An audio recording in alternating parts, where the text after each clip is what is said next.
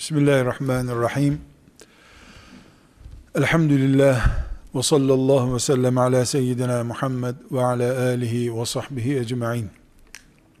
Antalya'nın bir kasabasında bir konferanstan sonra genç ama pırpır kaynayan bir genç arkadaş diyeyim. Yanıma yanaştı. Hocam dedi, yarım dakika bir şey sorabilir miyim? Tamam dedim, buyur. Ben dedi haftaya imamlığa başlıyorum, bana ne nasihat edersin dedi. Böyle kenara çekildim. Yavrum dedim sana bir şey soracağım. Annenden beddua aldın mı hiç dedim. Yok dedi. Babandan dedim. E yok dedi. Niye imam oluyorsun dedim. O kadar kötü mü dedi. Yavrum sorduğuma cevap ver dedim. Sorayım mı dedi annem beddua etti mi diye bir sorayım mı telefonla dedi. Dedim yok oğlum kalsın o kadar da önemli değil. Sonra kardeşime dedim ki ben uçağa yetişeceğim. Sen gel İstanbul'a ben seni misafir edeyim. Ee, orada sana cevap vereyim dedim. Hakikaten geldi. Bir gün misafir ettim. Ona niye böyle ağır bir benzetme yaptığımı izah ettim. O gerekçemi mülahasa babından yani bir karşılıklı özetleşme olsun diye size de arz edeyim. Kardeşim insana babasından, dayısından bir bakkal dükkanı kalır. E, işletebilirse bakkalcı olur, işletemezse nalbura döner. Tarla kalır, işletemezsen yarılığa verirsin. İşletirsen satar para kazanırsın. Peygamberden imamlık kalırsa ne yapacaksın? İşletemesen ne edeceksin? Bunu böyle izah ettim ama 3-4 saat. Bir ara çocuk ben abdeste gidebilir miyim dedi. Gidebilirsin dedim.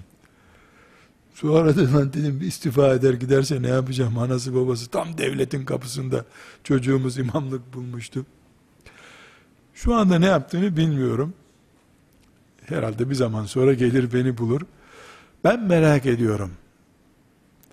İşletemediğimiz imamlığı neye çevireceğiz? Bakkalı ve tarlayı yarılığa verdim. Bizim Karadeniz deyimidir yarılık. Sizlerde var mı bilmiyorum. Yarılığa verirsin. Yani bahçenin mahsulü yarısı senin, yarısı da kim işletiyorsa. Ee, şeyde de var, fıkıhta da vardır bu yani. Müzara, musara, musakat bir şeyler yaparsın. Bu sebeple kardeşlerim, Peygamber Efendimiz sallallahu aleyhi ve sellem benim sözümü dinlemiyorlar, ben beceremiyorum deyip bırakamadı. Onun mihrabı da bırakılabilir bir yer değildir. İmamlığı böyle görüp Allahu Ekber diye namaza durmak var. Memurluk görüp Allahu Ekber deyip namaza durmak var. Öbürünün namaz kıldırması caiz değil, namazlar iade edilsin diye haşa demiyorum. Bu çok cüretekârane bir şey olur. Özverili bir imam çocuğu olarak, 40 yıldan fazla namaz kıldırmış bir imamın çocuğu olarak, ona yer yer cüret edip mihraba geçmiş bir çılgın olarak konuşuyorum. İşletemeyince ne yapılır imamlık merak ediyorum. Nasrettin Hoca'ya demişler hani ya bu eski güneşleri, ayları ne yapıyorlar? Her gün değişiyor bunlar. O da bakmış aptalca bir soru. Ulan ayın eskisi mi olur? Güneşini kırpıp kırpıp yıldız yapıyorlar demiş. İmamlığı yapamayınca ne oluyor merak ediyorum. Namaz mı bırakılıyor, imamlık mı? Bırakılır mı imamlık? Bu bir tefekkür meselesi şüphesiz kardeşlerim. Çok rica ediyorum, istirham ediyorum. Ee, sizleri bu makama layık görüp görmemek zaviyesinden konuşmadığımı lütfen kabul ediniz. O bakımdan değil. Kendi iç duygularımla cedelleşerek, münakaşa ederek girdiğim bir konu bu. Beş kişinin önüne geçmekle, beş mahallenin bir camisi var, orada imam olmak arasında fark yok, namaz namazdır.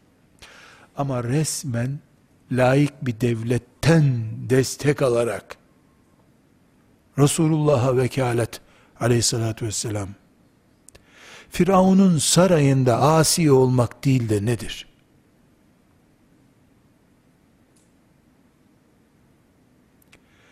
Tefekkür, irdeleme değil, tefekkür edelim. Tekirdağ'da bir imam efendiyle muhabbetimiz oldu. Namaza camiye girmiştim. Ne var ne yok dedim. Çiftçiler namaza gelmiyorlar ziraat zamanı herhalde. Yok ya kimsenin geldiği yok zaten dedi. Yani ben çiftçiliğin yoğun olduğu zaman onun için camiye gelmiyorlar gibi demek istedim. Yok ya zaten gelmiyorlar dedi. Kaç kişi geliyor dedim. 7-8 kişi oluyor. Cuma'da 20 kişi oluyor dedi. Bu köy kaç hane dedim. 300 dedi. Ee, sonra böyle zihnini karıştırdığımı, karıştırmak istediğimi zannetti. Dedi ki, Hoca efendi dedi, yemin edebilirim dedi, bu köyde bir kere beni namazı gelmemiş görmemişlerdir. İzin günümde bile namaz kıldırıyorum dedi. Kime kıldırıyorsun dedim. Kim geldiyse mihrapta beni bulmuştur dedi. Kimse yoksa sarığımı takıp gene kılıyorum dedi. O zaman kimi kıldırıyorsun dedim. Kim kılarsa kılsın. Melekler kılıyordur herhalde dedi. Baktım bir e, altyapısı da var. Meleklerin camide olacağı ile ilgili filan. Sence dedim bu hesap kıyamet günü önüne getirildiğinde camisine gelenlere namaz kıldırdı mı denir? Sadece camisine gelenlere kıldırdı mı denir dedim. Bu ne biçim soru dedi. Şöyle soru dedim. Camiye gelenleri namazla buluşturdun. Gelmeyenleri kim buluşturacak? Gelmeyenleri kim camiye getirecek? Ben mi getireceğim dedi. Ben mi getireceğim dedim. İstanbul'da oturuyorum. Seni devlet camideki yedi Müslümanın imamı mı buraya tayin etti? Yoksa sulu bilmem ne köy Tekirdağ'da imamı diye mi tayin etti? Sen müftülükte ne diye anılıyorsun? Filan köyün müftüsü diye, e, imamı diye anılıyorsun değil mi? Evet dedi. Filan köyün müftüsüsün, filan köyde sadece namaz kılanlarla ilgileniyorsun. Öbürlerinin imamı kim dedim, papazlar mı? Arkadaşlar, baktı baktı, siz Erbakancı mısınız dedi. Bu nereden çıktı dedi. Böyle tipik tipik soruları o sorardı dedi. Bu ona rahmete vesile olur zannediyorum dedim. Demek ki imamları bile uyandırıyormuş adam. Senin anlayışına göre. Bunu bana Erbakan öğretti diyelim. Ama bu hesabı Allah soracak sana dedim. لَتَأْمُرُنَّ بِالْمَعْرُوفِ ayeti. Bu köyde bakkalla ilgili mi? Sen hayy ala salah niye diyorsun? Ey namazcılar vaktiniz geldi diye bir beyit oku. Herkesi namaza çağırıyorsun. Durdu durdu. İstifa et mi diyorsun dedi. Yok dedim. Ben bir şey demiyorum. Ama bak rahatsız oldun dedim. Demek ki rahatsız edici bir şey var. Sağ olsun gene çay ikram etti, muhabbet ettik. Ee, ben ona ilave nasihatler ettim. Fakat bu soruyu her yerde sormak istiyorum ben. İmam efendi camiye gelenlerin imamı mıdır, mıntıkasının imamı mıdır? Cenaze olunca mıntıkanın imamı. Mevlüt olunca da mıntıkanın imamı. Düğünlerde mesela camiye gelmeyenlerin nikahını kıymam diyen imama rastlamadım ben. Demek ki imamlık bir bölge sorumluluğu getiriyor.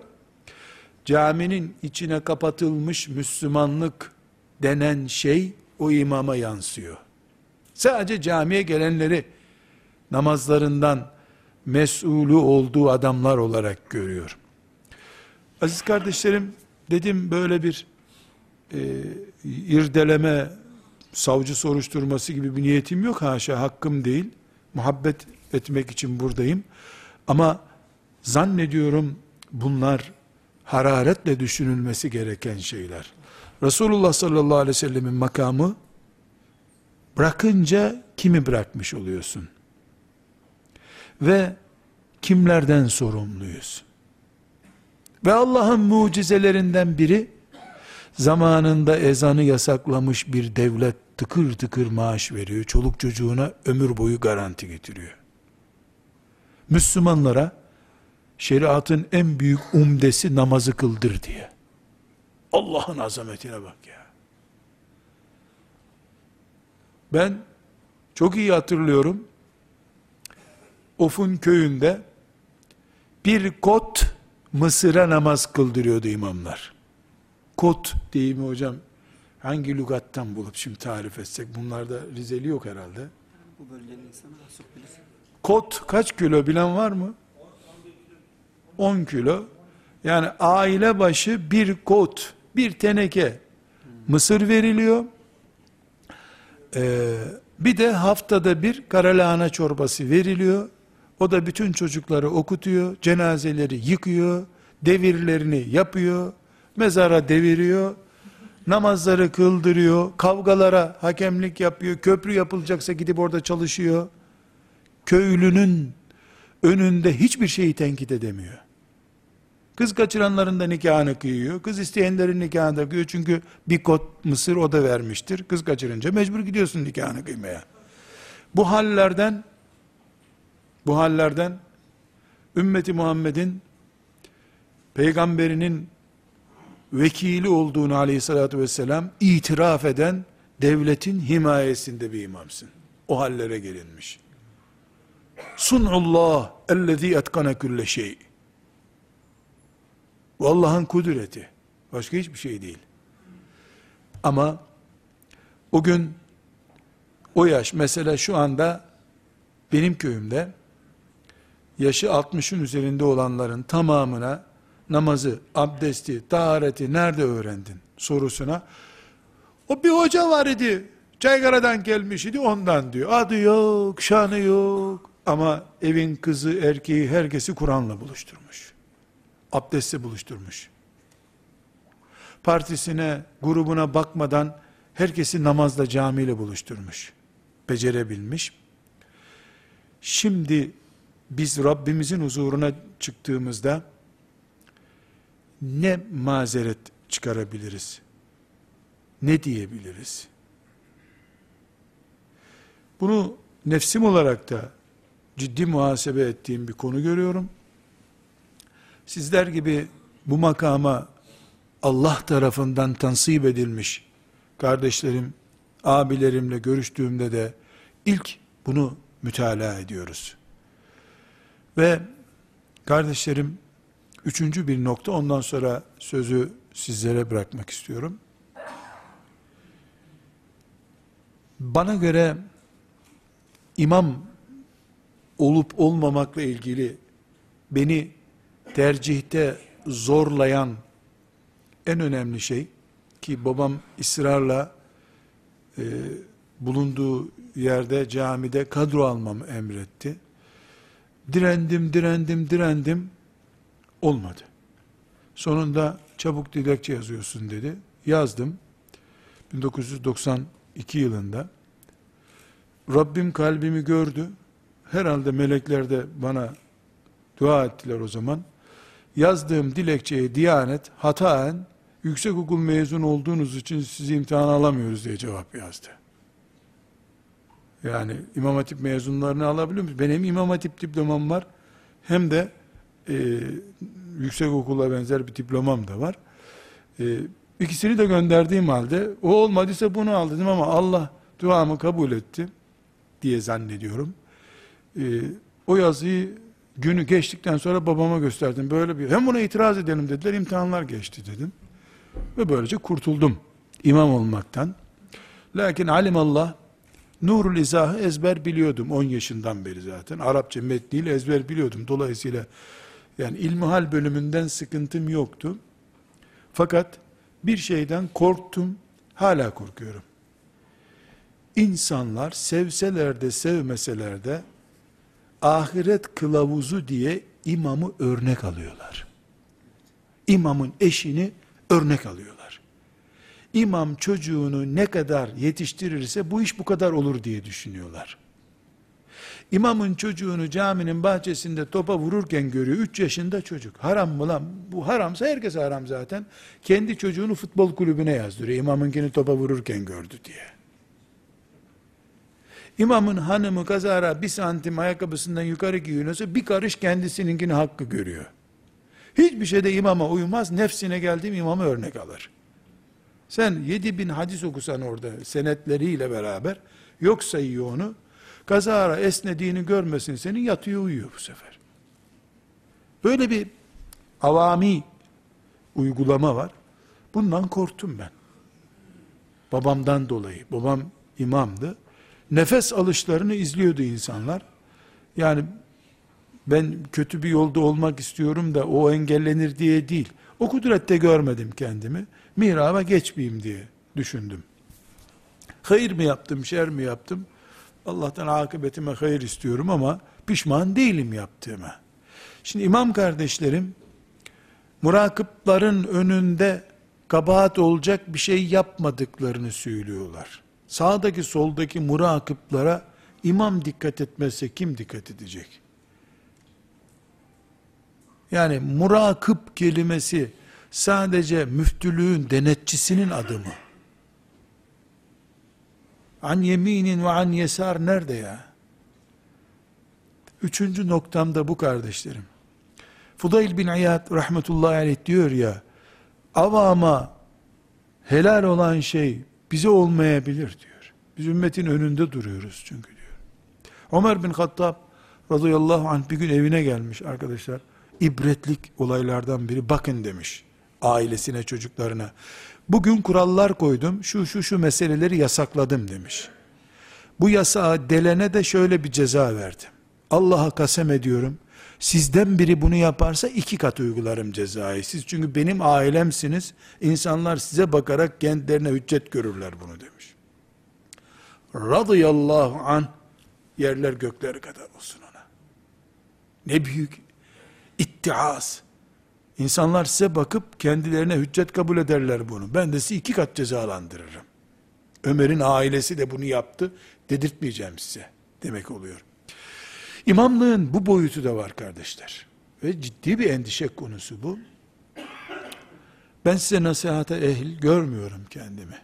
Ama mümin kardeş olarak bu hususlarda izin verdiniz. Beraber istişare ettik. İnşallah Rabbim hayra vesile eder. Ee, sizlere e, tesir etmiş olurum. Ben de inşallah müteessir olmuş olurum Rabbimin lütfu keremiyle. Teşekkür ediyorum.